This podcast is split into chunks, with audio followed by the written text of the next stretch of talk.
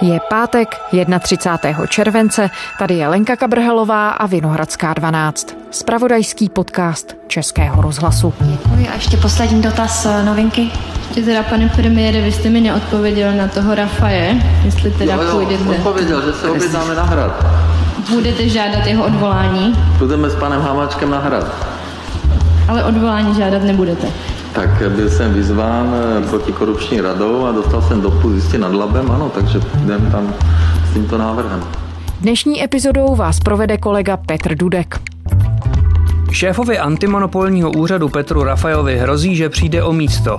Premiér Andrej Babiš z Hnutí Ano a ministr vnitra Jan Hamáček z ČSSD chtějí odvolání předsedy Úřadu pro ochranu hospodářské soutěže, kolem kterého se objevují podezření z korupce a zajímá se o něj policie, navrhnout prezidentovi po skončení jeho dovolené. S jakými kauzami je Rafaj spojovaný a co ony kauzy ukazují o fungování vlivného úřadu? Skončí předseda antimonopolního úřadu Petr Rafaj ve funkci o rok dřív, než mu vyprší mandát. Premiér Andrej Babiš a vicepremiér Jan Hamáček chtějí prezidentovi Miloši Zemanovi navrhnout odvolání předsedy Úřadu pro ochranu hospodářské soutěže Petra Rafaje. Jeho konec chce Ústecký kraj a protikorupční organizace. Sám Rafaj tvrdí, že jde o politickou kampaň. Reportér serveru aktuálně CZ Lukáš Valášek, dobrý den. Dobrý den. Premiér a místopředseda vlády se chystají požádat prezidenta, aby odvolal šéfa úřadu, který má v Česku bdít nad férovostí hospodářské soutěže a mimo jiné kontroluje důležité miliardové tendry a zakázky. Proč právě teď? To je samozřejmě otázka, kterou si kladu a nedokážu na ní odpovědět, popravdě řečeno, protože Andrej Babiš víc než rok kauzy pana Rafaje do značné míry ignoroval. Možná to bylo i proto, že jedním z těch lidí, který je v současné době podezřelý z toho, že manipuloval rozhodnutí úřadu pana Rafaje, je i jeho pravá ruka Jaroslav Altýnek. A najednou došlo k tomu, že na protikorupční radě vlády prohlásil, že se bude bavit s kolečním partnerem ČSSD, že pana Rafaje odvolá. Proč právě teď je otázka. Důležité je také říct, že pan premiér dlouhodobě se snaží vyhnout konfliktům s Hradem a tady to vypadá, že ten konflikt se potenciálně může rýsovat, protože pan prezident už v minulosti řekl, že pana Rafaje neodvolá, že ho odvolá pouze v případě pravomocného rozsudku. Pokud by vláda rozhodla, že vám navrhne odvolání Petra Rafaje, tak nevyhovíte? No tak mě to navrhne. Návrh se nemusí automaticky akceptovat.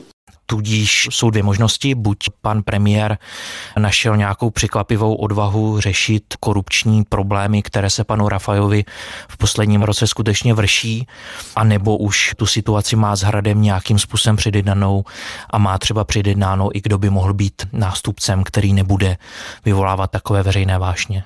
A má prezident zákonnou možnost předsedu antimonopolního úřadu odvolat? Ten zákon hovoří o tom, že vláda jmenuje a také navrhuje odvolání předsedy antimonopolního úřadu a prezident následně jmenuje a odvolává. To znamená, že jedno bez druhého nejde a je tudíž patrné, že pan premiér sice může hovořit o tom, že pana Rafaje chce odvolat, ale bez pana prezidenta to nezvládne. Jak vy jste se dostal k tomu, že se v reportážní práci pro aktuálně CZ věnujete zrovna Petru Rafajovi? Ono je potřeba říct, že ten brněnský úřad je dlouhodobě trošku mimo zájem, ať už politické reprezentace nebo médií. Pan Rafaj z toho dlouhé roky těžil, protože on je původem lokální sociálně demokratický politik z Frýdku místku, pak byl poslancem a pak nějakým řízením osudu se stal předsedou tohoto úřadu bez toho, že by proběhla nějaká širší debata. Říkám, že z toho těží, protože ten úřad, pokud se člověk na to podívá realisticky, je jedním z nejmocnějších úřadů v Česku. Pan Rafaj je jedním z nejmocnějších mužů v Česku. České dráhy musí zaplatit skoro 280 milionů korun za zneužití dominantního postavení na trhu dálkové železniční dopravy. Původní pokutu snížil téměř o 100 milionů šéf antimonopolního úřadu Petr Rafaj. Antimonopolní úřad definitivně zrušil zadávací řízení na druhou etapu výstavby Velkého městského okruhu v Brně. Toto rozhodnutí potvrdil předseda úřadu Petr Rafaj. Elektronický výběr mýta bude kontrolovat firma CGI. Stát s ním může podepsat smlouvu poté, co předseda úřadu pro ochranu hospodářské soutěže Petr Rafaj zamítl rozklad firmy Kapš. Úřad pro ochranu hospodářské soutěže zrušil tendr na autobusovou dopravu Pardubického kraje za necelých 7 miliard korun. Předseda úřadu Petr Rafaj potvrdil dřívější rozhodnutí, podle kterého kraj nastavil diskriminační podmínky výběrového řízení. Ten zákon, tak jak je napsaný, tak ve finále, by ten úřad zaměstnává experty, tak to finální rozhodnutí těch nejdůležitějších kaus nechává na jednom člověku, a to je Petr Rafaj. Navíc je potřeba říct, že ta rozhodnutí se často týkají miliard korun, takže Petr Rafaj rozhoduje o tom, kam potečou nebo nepotečou miliardy korun. Vy jste řekl tak trochu vyhýbavě, že Petr Rafaj se stal jedním z nejmocnějších lidí v tomto státě a dosedl na křeslo šéfa Úřadu pro ochranu hospodářské soutěže řízením osudu. Ale tak jednoduché to asi nebylo.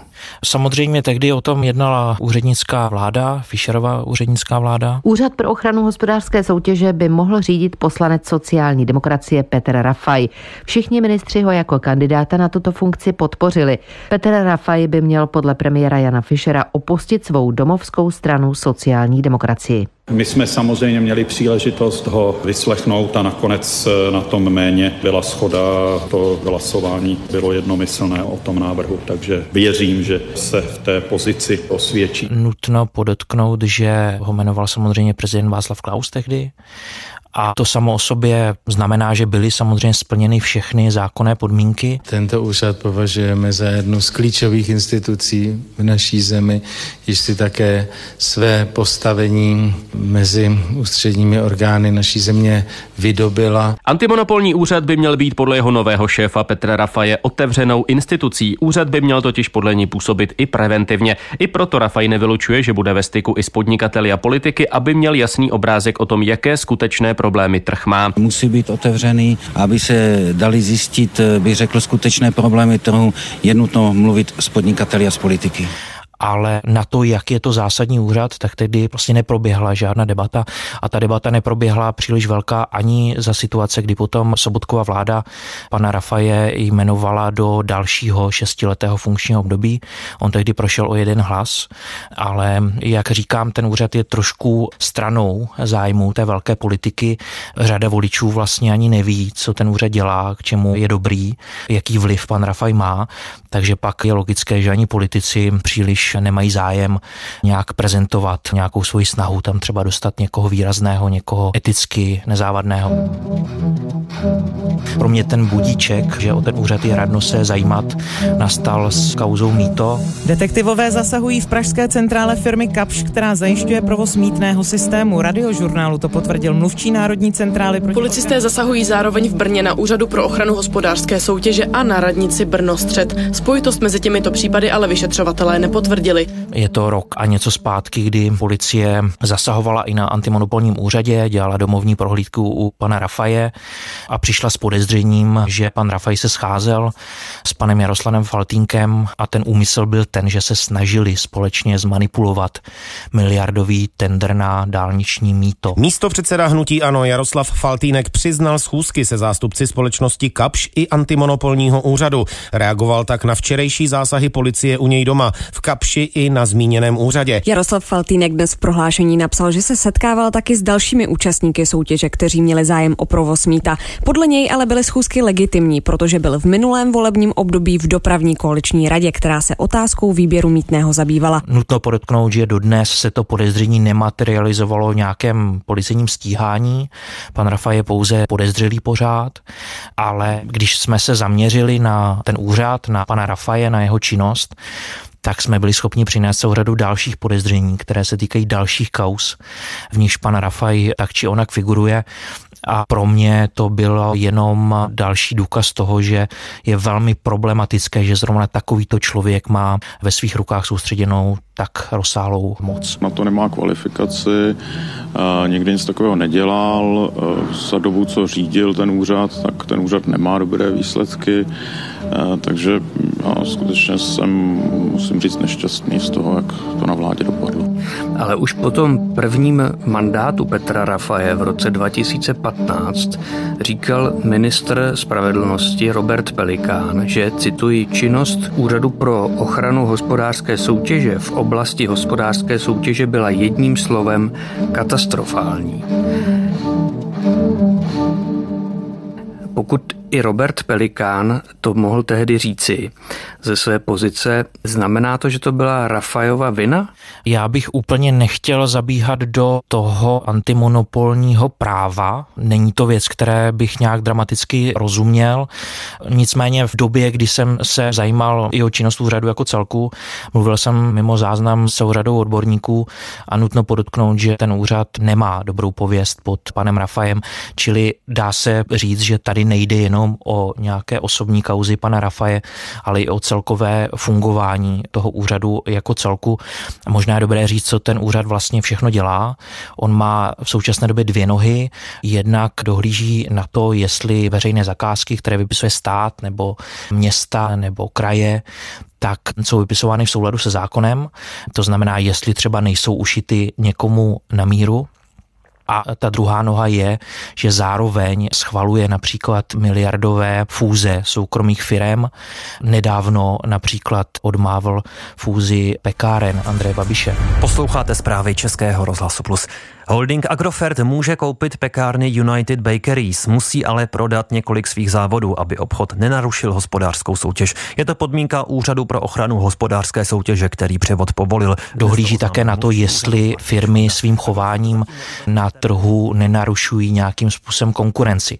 A zrovna tahle ta noha je, si myslím, nebo by mohla být velmi blízká i běžnému voliči, protože se to dá přeložit tak, že pan Rafa je ten, který dohlíží na to, aby se firmy nedomlouvaly třeba na nastavání příliš vysokých cen zboží nebo služeb na trhu. Takže ta jeho role je zásadní a spousta expertů má pocit, že navrh těm kauzám ani tuhle tu roli on úplně dobře neplní. Přestože Petra Rafaje kritizoval ministr spravedlnosti v roce 2015, jak jsem řekl, a vy vysvětlujete, jak je role předsedy tohoto úřadu klíčová, tak Petr Rafaj byl v roce 2015 zvolen do čela úřadu po druhé. Jak to, že si v té době nikdo nevšiml za A problematičnosti fungování toho úřadu a za B, řekněme, podezření z nekompetence Petra Rafaje? To, že ten úřad nefunguje příliš dobře, to se debatovalo už v té době. Pan ministr Pelikán konec konců je tím hlasem, který to říkal veřejně, ale kritika tam byla i z jiných stran. Nicméně nikdy to nepřekročilo rámec nějaké odborné debaty, na kterou pan Rafaj kontruje vždycky analýzami, které si ten jeho úřad dělá, z nichž plyne, že funguje skvěle. Nikdy se z toho nestalo nějaké mainstreamové politické téma, které by donutilo tu vládu jednat jinak, než mu přisoudit i ten druhý mandát. A musím říct, že tu otázku, proč si nikdo nevšiml, že pan Rafaj je poměrně kontroverzní osoba, tu si dnes kladu taky. Já tehdy jsem se antimonopolnímu úřadu ještě nevěnoval, takže nevím ale je potřeba říct, že tak, jak se teď díváme do jeho minulosti, která byla ve Frýdku místku, kde on dělal komunálního politika, byl tam poměrně dlouhou dobu zastupitelem, místo starostou Frýdku, tak už v té minulosti je možné najít celou řadu kontroverzí, které s jeho působení tam souvisejí. Teď náš poslední text, který se tomu věnoval, například hovoří o tom, že on vyloboval dotace na potápické centrum sporcování medvěda jako poslanec. To byl takový obyčejný obyčej, kdy část rozpočtu poslanci měli možnost poslat do svého regionu na veřejné prospěšné projekty. Dneska už je to zrušeno, protože to provázela celá řada podezření ze střetu zájmu a netransparentnosti. Ale tehdy on ještě měl možnost, bylo to vlastně poslední porcování medvěda, kdy poslal peníze svému kamarádovi Alexandru Čubovi do Frýdku místku. Sliboval, že tam za to pan Čuba vybuduje potápické centrum. Reálně ani 12 let potom, co ty peníze tam přišly, tak to potápické centrum nefunguje, stojí tam nějaká budova s něčím, čemu potápěči experti říkají jezírko, to znamená, že to, že by tam mohli provádět výcvik, oni odmítají, protože to nesplňuje podle nich ty parametry. A přesto ty peníze, které tam přitekly, tak pan Čuba dodnes nevrátil a pan Rafaj říká, že se to netýká, protože není členem toho spolku, kterému ty peníze šly a že jenom chtěl prospět svému regionu. Zároveň jsme také psali, že pan Rafaj jako šéf antimonopolního úřadu bydlí v bytě, který mu úřad pronajímá a ten byt patří panu Čubovi, což je zajímavé, protože jsme zároveň zjistili, že původně ten byt chtěl koupit pan Rafaj, dokonce na něj poslal zálohu 3,5 milionu korun. Pak se nějak stalo, že jste koupě vycouval a ten byt najednou koupila firma pana Čuby. Já bych se chtěla zeptat, eh, proč zrovna bydlíte na tom bytě eh, na Cihlářské tady v Brně, který vám pronajímá antimonopolní úřad? Uh, to si přes tiskového mluvčího prosím. Když jsme se pana Rafaj ptali, jestli to náhodou není tak, že ten byt je na pana Čubu jenom napsaný a ve skutečnosti ho skrytě vlastní on, tak to tvrdě odmítá. Písemně, písemně, prosím. Pane Rafael, to se týká vás, ne úřadu. Pošlete mi to písemně na mail, děkuji. Já se mu až tak nedivím, protože on dlouhodobě má celkem problém vysvětlit původ některých svých majetků a tento byt nevykázal ve svém majetkovém přiznání, takže by tím porušil zákon, pokud byl skrytě vlastnil, takže to prostě odmítá. A kdo je Aleksandr Čuba? To je docela zajímavá postava. Je to člověk, který svého času ve Frýdku místku vedl jednu z buněk sociální demokracie. My, když jsme se pídili po tom, kdo to je, tak jsme zjistili, že v tom Frýdku je poměrně známý. On docela dobře kombinoval právě svoji kariéru v ČSSD a podnikání ve stavebnictví. V době největšího rozmachu, tak on tam dostával od Frýdku místku i dalších organizací, které ČSSD tehdy ovládala poměrně do zakázek. Ty jeho firmy. Bylo to v době, kdy pan Rafaj na to měl z pozice lokálního politika poměrně výrazný vliv.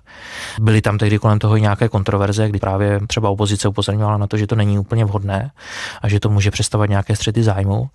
A zároveň je to člověk, který s panem Rafajem jezdí na dovolené na Korziku, je to člověk, který s ním má jako velmi blízký vztah. Takže je to schopný podnikatel, anebo je to podnikatel, který zneužívá svých politických styků? To asi není na mě, abych to hodnotil. Každopádně se dá říct, že z toho, že ty styky zneužívá, tak ho v minulosti celá řada lidí podezřívala. A ono je možné také uvést to, že ten Frídek místek, odkud pan Rafaj pochází, je poměrně specifická lokalita. V současné době tak tři vedení města, které následovaly v nějakém časovém horizontu po sobě, tak jsou stíhané za některé kauzy, už u soudů, které probíhají. Krajský soud v Ostravě zrušil rozsudek, který osvobodil Frídecko-místecké radní od obžaloby za prodej pozemků. Okresní soud musí rozhodovat znovu. Všechno se to týká zacházení s městským majetkem. Politici jsou obviněni, že městské pozemky prodali pod cenou a připravili tak město o 10 milionů korun. V kauze prodeje pozemků je obžalováno sedm městských radních, včetně současného primátora Michala Pobuckého z ČSSD. Takže můžeme říct, že v současné době je těžké tam najít nějakého sociálně demokratického politika, kterého by neprošetřovala policie v souvislosti s tím, co dělal na radnici. A pan Rafaj je člověk, který všechny ty politiky tam velmi dobře zná. Řada z nich jsou jeho přátelé, političtí spojenci. Je pravda, že policie prověřuje také schůzky Petra Rafaje s hejtmanem z Línského kraje Jiřím Čunkem? Ano, to můžu potvrdit. My jsme to i psali, že to tak je.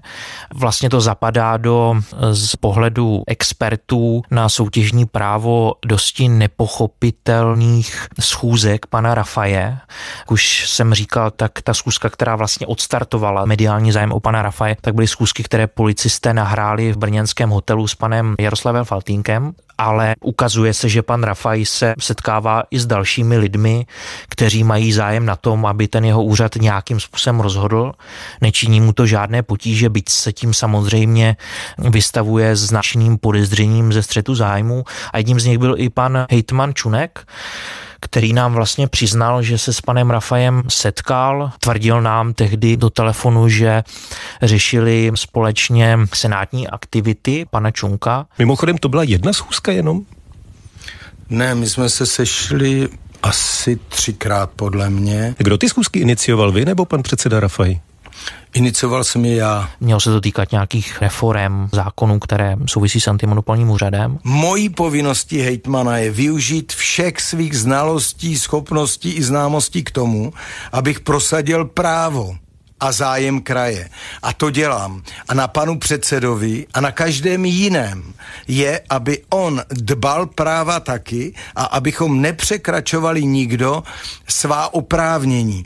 A já si myslím, že z mé strany se to nestalo a jsem přesvědčen o tom, že se to nestalo s panem předsedou. Nicméně je potřeba také potrhnout, že v té době, kdy se s panem Rafajem pan Hejtman setkával, tak zároveň ten úřad měl na stole kauzy, které se týkaly Zlínského kraje a v níž měl pan Čunek výrazný zájem, aby pan Rafaj rozhodl v jeho prospěch. Jednak šlo o obrovskou 8 miliardovou nemocnici, kterou se pan Čunek snaží ve Zlíně postavit. Je to velmi kontroverzní projekt a pan Rafaj, respektive jeho úřad velmi nedávno svým rozhodnutím ten projekt, respektive jeho pokračování posvětil. Zlínský kraj při výběrovém řízení na projektanta nové nemocnice ve Zlíně Malenovicích nepochybil. Úřad pro ochranu hospodářské soutěže vydal prvostupňové rozhodnutí, kterým zamítl návrh navrhovatele. To znamená, že nezhledal úřad pochybení na straně zadavatele. To je jedna věc. Druhá věc je, že pan Čunek měl taky zájem na tom, aby ten úřad nekomplikoval zakázku v hodnotě asi 11 miliard na autobusovou dopravu ve Zlínském kraji. A to za situace, kdy pan Rafaj za ním jezdí do Zlína na nějaké nestandardní schůzky, je velmi s podívem a samozřejmě to zbuzuje pochybnosti o tom, jestli tam není střed zájmu. A my víme, že policisté i tyhle ty věci v souvislosti s panem Rafajem prověřují. Pane hejtmane, server aktuálně CZ napsal, že policie prověřuje vaše schůzky s šéfem Úřadu pro ochranu hospodářské soutěže Petrem Rafajem. Kontaktovali vás už policisté? Určitě ne, já to o tom vůbec nevím a mm, samozřejmě já jsem se snažil dopátrat serióznost toho článku. Jiří Čunek popírá, že by policie vyšetřovala tyto schůzky a dokonce tvrdí, že vy a vaše kolegyně jste si policejní vyšetřování vymysleli. Já jsem přesvědčen, že si to redaktoři vymysleli, aby ten článek udělali zajímavý. Mohl byste nějak doložit, že se policie o ty schůzky zajímá? My to samozřejmě máme z několika velmi důvěryhodných zdrojů, jinak bychom tu věc nenapsali. A k tomu, co pan Čunek říká, bych jenom rád podtrhl, že až do nějaké fáze prověřování, tak člověk vůbec nemusí vědět, že se o něj policie zajímá.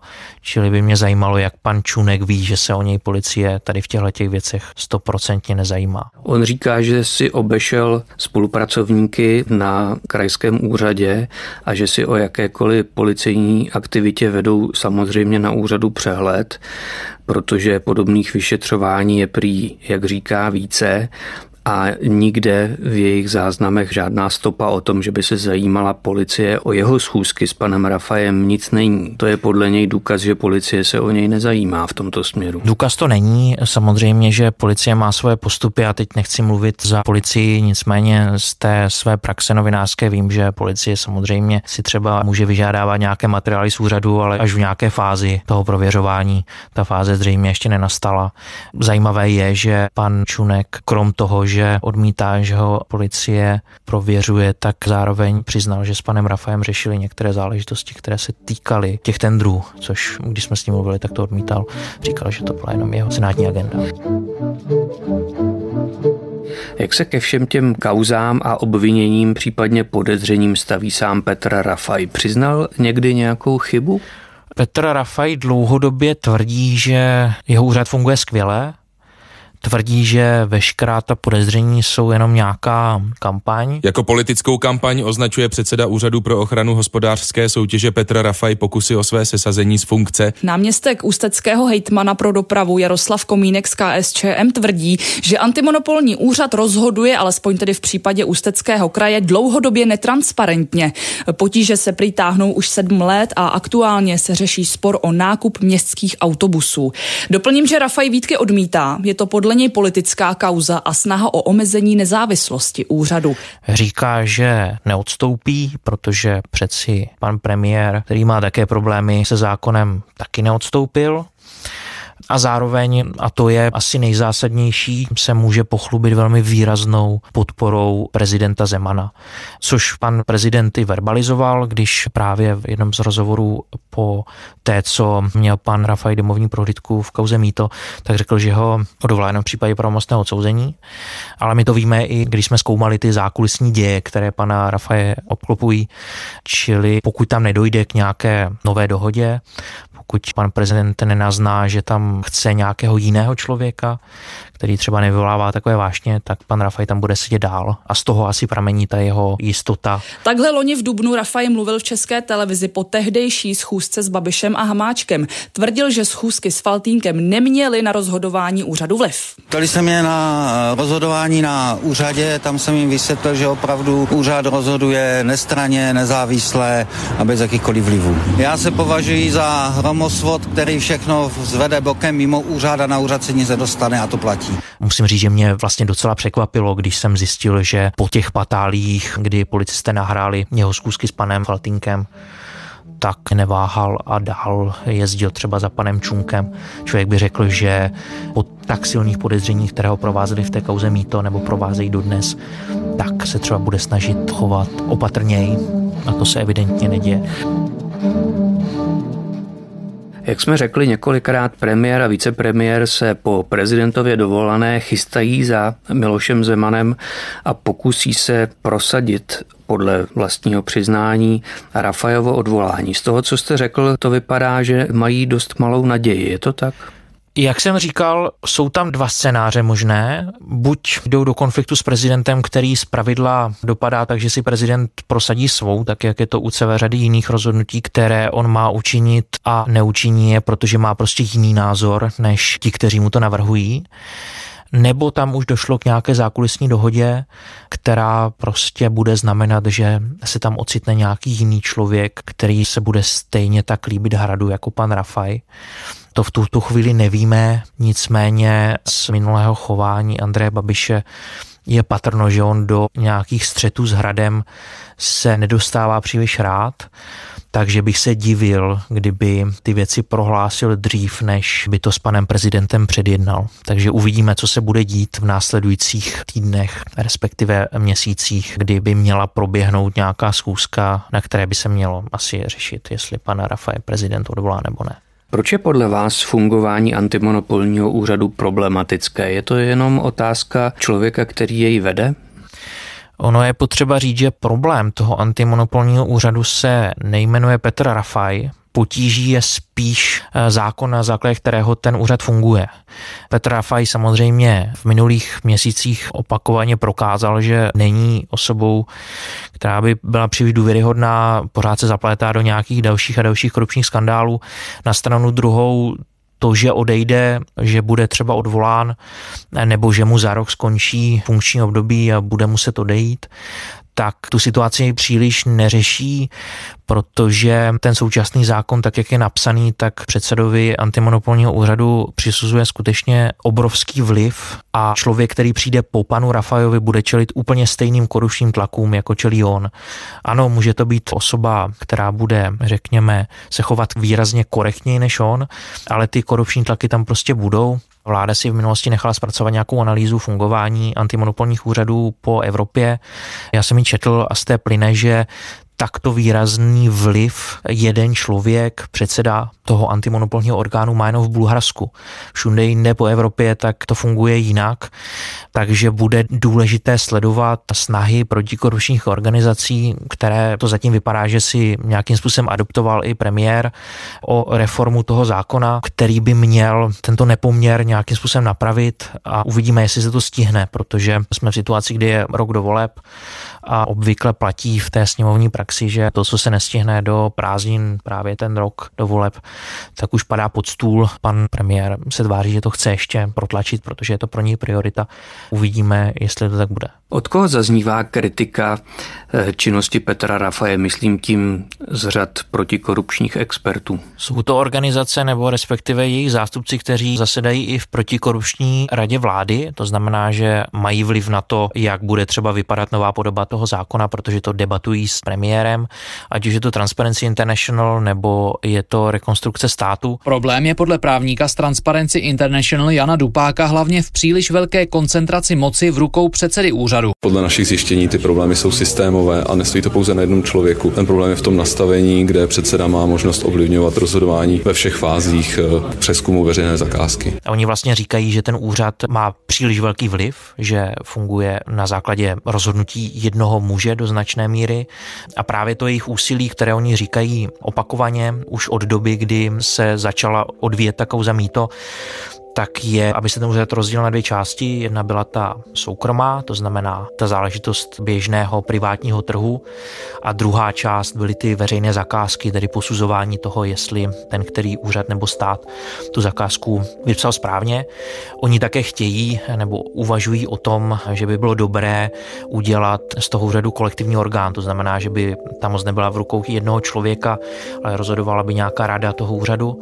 A třetí ten bod, který oni zdůrazňují, tak je to, že by bylo vhodné, aby na post předsedy toho úřadu bylo vypisováno transparentní, otevřené výběrové řízení. V současné době ten zákon říká, že vláda navrhuje, prezident jmenuje, to znamená, že oni si tam mohou dosadit vlastně kohokoliv. To jsou ty jejich návrhy. Uvidíme, jestli se přetaví i do nějakého paragrafového znění toho zákona, který vláda navrhne a jestli to projde sněmovnou do konce volebního období. Reportér serveru Aktuálně CZ Lukáš Valášek, děkuji za návštěvu. Já moc děkuji. Od mikrofonu se loučí Petr Dudek.